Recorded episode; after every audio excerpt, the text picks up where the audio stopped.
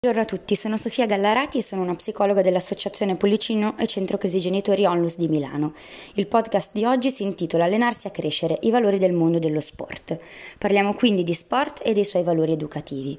Oggi l'attività sportiva rischia di essere vista come un mero tappabuchi, un utile contrasto alla noia e questo può far sì che si perdano di vista i valori positivi e formativi dello sport, che si incontrano proprio praticando una disciplina sportiva.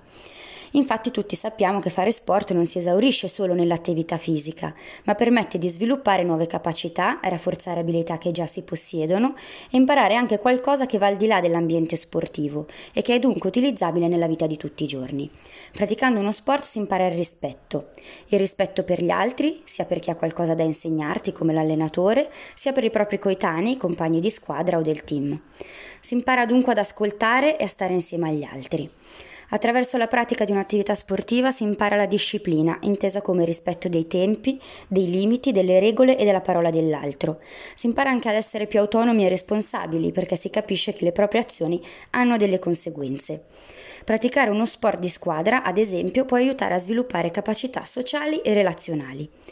Facendo sport si può imparare anche a fare i conti con la parte più funzionale che fa parte di tutti noi, quindi ad esempio a saper controllare rabbia e aggressività e a gestire la frustrazione, magari causata da una sconfitta. Per questo motivo è importante che il luogo sportivo sia un luogo protetto, sicuro e in cui vigono l'ascolto e il rispetto per il soggetto unico e particolare che l'atleta è. Questo vale in particolar modo quando si parla del corpo, che è un po' un protagonista all'interno dell'attività sportiva, perché i ragazzi e ragazze hanno il bisogno e il diritto, attraverso lo sport, di potersi sperimentare, scoprire e di conoscere il proprio corpo, nel rispetto dei tempi evolutivi e soprattutto dei tempi particolari di ogni soggetto.